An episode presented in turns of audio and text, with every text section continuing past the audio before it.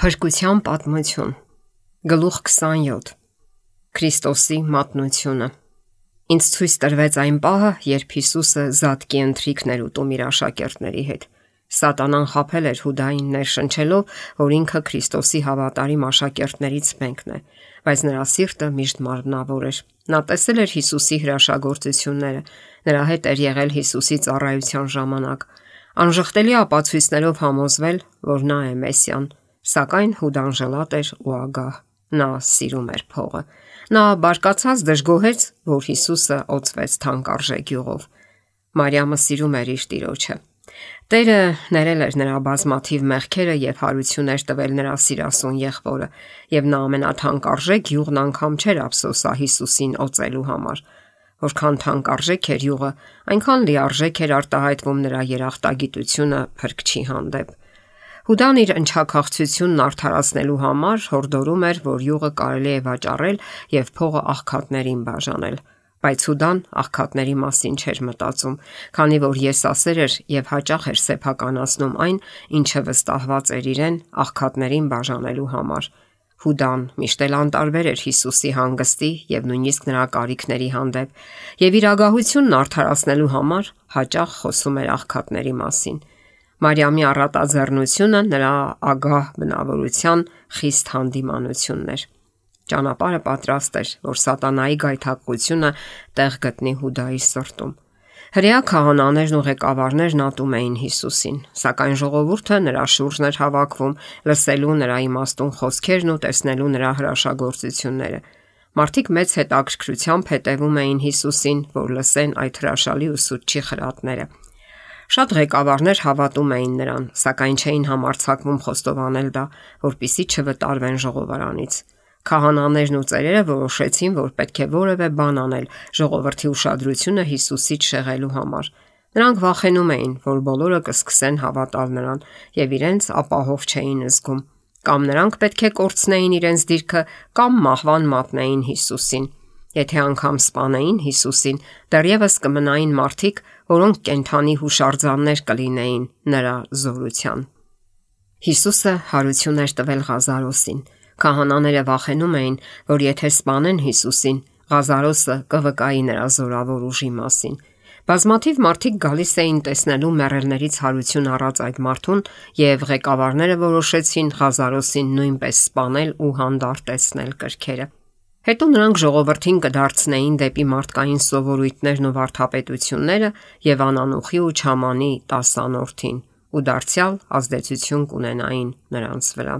Նրանք որոշեցին ձերբակալել Հիսուսին այն ժամանակ, երբ նա միայնակ կլինի, քանզի եթե փորձեին ժողովրդի հետ եղած ժամանակ ձերբակալել, երբ մարդկանց մտքերը տարված էին նրանով, ժողովուրդը կքաշկոծեր իրենց։ Հուդան գիտեր, թե նրանք որքան են փափագում բռնել Հիսուսին եւ համաձայնեց մի քանի կտոր արծաթով նրան մատնել իշխանավորներին ու քահանաներին։ Փողի նկատմամբ սերը Հուդային դրթեց մատնել տիրոջը նրա ամենակատաղի ճշնամիների ձեռքը։ Սատանան ուղակիորեն Հուդայի միջոցով էր գործում եւ վերջին տպավորիչ ընթրիքի ժամանակ մատնիչն իր տիրոջը մատնելու ծրագիր էր մշակում։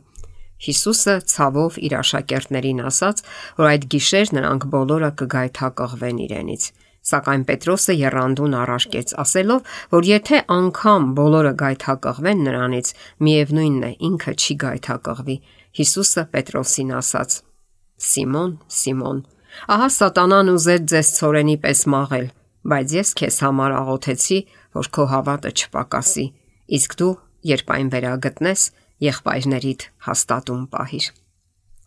Ես տեսա Հիսուսին պարտեզում իր աշակերտների հետ։ Խոր վշտի մեջ նա աշակերտներին պատվիրեց արթուն լինել եւ աղոթել, որ փորձության մեջ չընկնեն։ Նա գիտեր, որ նրանց հավատը պետք է փորձվի, իսկ հույսերը խորտակվեն, եւ նրանք կարիք կունենան այն լիարժեք զորությանը, որը կարելի է ձեռք բերել միայն ծայրահեղ զգոնությամբ եւ ջերմեռանդ աղոթքով։ Հիսուսը սաստիկ աղաղակով ու արտասուքով աղոթում էր. Հայր, եթե կամենում ես, այս բաժակը հեռացրու ինձանից, սակայն ոչ թե իմ, այլ քո կամքը թող լինի։ Աստծո որդին աղոթեց հոգեվարքի մեջ։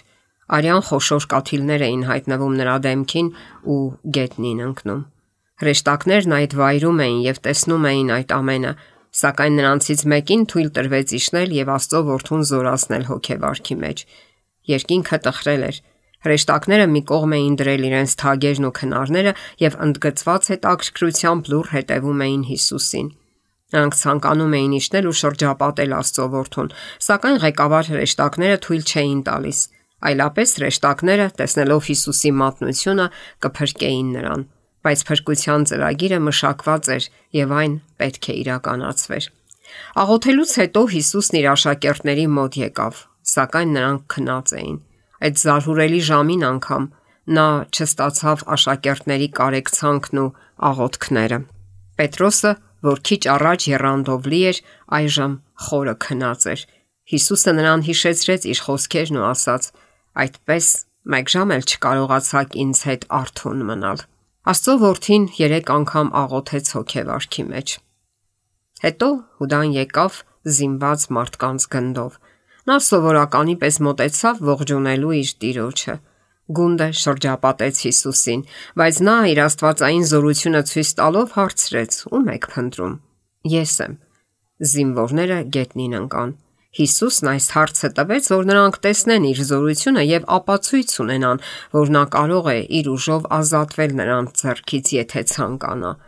Տեսնելով, որ մահակներով ու սրերով զինված այդ ամբողջն այդքան արագ ընկավ, աշակերտները հույսով լցվեցին։ Եվ երբ ամբողջը վեր կացավ եւ շրջապատեց Աստծո որդուն, Պետրոսը դուրս քաշեց սուրն ու զարկեց քահանայապետի ծառաներից մեկին, կտրելով ականջը։ Հիսուսը նրան հրամայեց տեղը դնել սուրն, ասելով. Թե կարծում ես չեմ կարող աղաչել իմ հորը, որ հիմա ինձ հրեշտակների ավելի քան 12 գունդ ուղարկի։ Ես տեսա, որ երբ Հիսուսն արտասանեց այս բառերը, հույսի շող փայլեց հրեշտակների դեմքին։ Նրանք ցանկանում էին անմիջապես շրջապատել իրենց հրամանատարին ու ցրիվ տալ այդ գազազած ամբողին։ Սակայն նրանք կրկին տրտմեցին, երբ Հիսուսը շարունակեց. բայց ինչպես կիրականանա Սուրբ Գիրքը, թե այսպես պետք է լինի։ Աշակերտների սրտերը հուսահատությունից ու հիասթափությունից նվաղեց, երբ Հիսուսը թույլ տվեց, որ թշնամիները տանեն իրեն։ Աշակերտներն իրենց սեփական կյանքի համար էին վախենում։ Նրանք բոլորը թողեցին Հիսուսին ու փախուստի դիմեցին։ Հիսուսը մենակ մնաց արյան цаրավ ամբողով շրջապատված։ Ինչպես էր ցնծում սատանան եւ ինչ վիշտ ու թախիծ էր պատել Աստծո հրեշտակներին։ Սուրբ հրեշտակների բազմաթիվ խմբեր յուրաքանչյուրը մի հրամանատար հրեշտակի գլխավորությամբ ուղարկվեցին ականատես լինելու այդ տեսարանին։ Նրանք պետք է արցանագրեին Աստծո որդուն հասցված յուրաքանչյուր վիրավորանք, նրա դեմ գործած յուրաքանչյուր դաժան արարք, գրի առնեին Հիսուսի կրած տառապանքի ամեն մի սուր ցավ, քանի որ ժամանակը կգա, երբ այդ զարհուրելի տեսարանին մասնակցած յուրաքանչյուր ոք կենթանի պատկերներով նորից կտեսնի այդ ամենը։